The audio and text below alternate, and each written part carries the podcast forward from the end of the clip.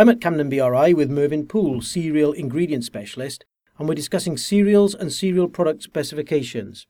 So, Mervyn, can we start by defining what we mean by a cereal specification? Well, a cereal specification is a communication tool used between um, a supplier and a buyer.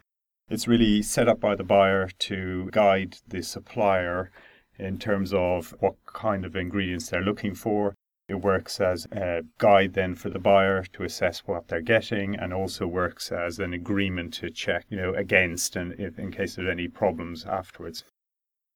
And can you give some examples of the kinds of things that might be included? Well, in specifications, you can find things that describe safety of uh, ingredients such as mycotoxins. You can find things that might help the producer of the product to achieve health claims, such as beta glucan content. And then you can find things that affect the performance of the product, such as oat flake thickness. The more important thing, though, is what's excluded because everything you include is a limitation in terms of producing the ingredient. So, how does this benefit the buyer, for example, the user of a or processor of a flour? It allows the buyer to achieve and receive a consistent and desired product at a minimum cost. It reduces waste and downtime in their processing. It's a basis for redress if there's something goes wrong in the process, but ultimately it should produce better relationships with their suppliers. And crucially, if there's something wrong with the product, it doesn't perform the way it should do, it's an alarm for traceability in terms of the supply of those ingredients. And conversely, how does it benefit the supplier of an ingredient? Well, it gives them a clear understanding of what they're trying to achieve, what the requirements of their customer are, allows them to produce the product at an optimal cost. So, reducing the cost of that and um, producing the ingredients. It also results in fewer rejections and, again, better relationships with that customer. Can you give me an example of the sort of things then that might be detailed in a specification?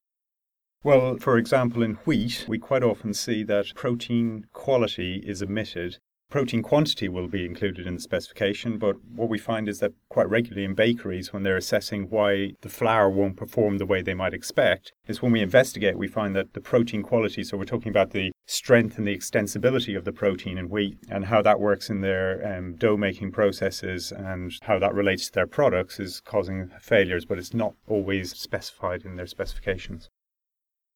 So, taking that example a bit further, how would you specify and measure the protein quality?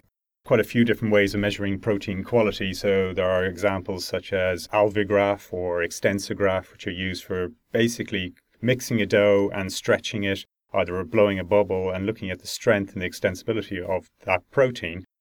And it's very well established as to how differences in, in those um, parameters relate to product qualities. And what do you find can help companies the most in terms of developing and using specifications? Well, we do we do quite a bit of consultancy with clients where we talk to them about um, what the appropriate tests that they should have in their specifications. We also help them validate that they are the appropriate measures to be making so that they're not measuring things they don't need to measure. We also help them with how to monitor those specifications, how to review them on a regular basis, and also to look at things such as how the ingredients might change between seasons or if they're trying to procure um, products against certain specifications from different parts of the world where there may be different supply regimes, we help them with that as well. So, picking up on one of the points you made there, then, it's not just about what you include in the specification, it's about what you exclude as well. Yeah, that's a really important point. You don't want to include everything in your specifications. Um, it causes problems in terms of being able to monitor what you're getting. Um, you can test too many things and can be too expensive.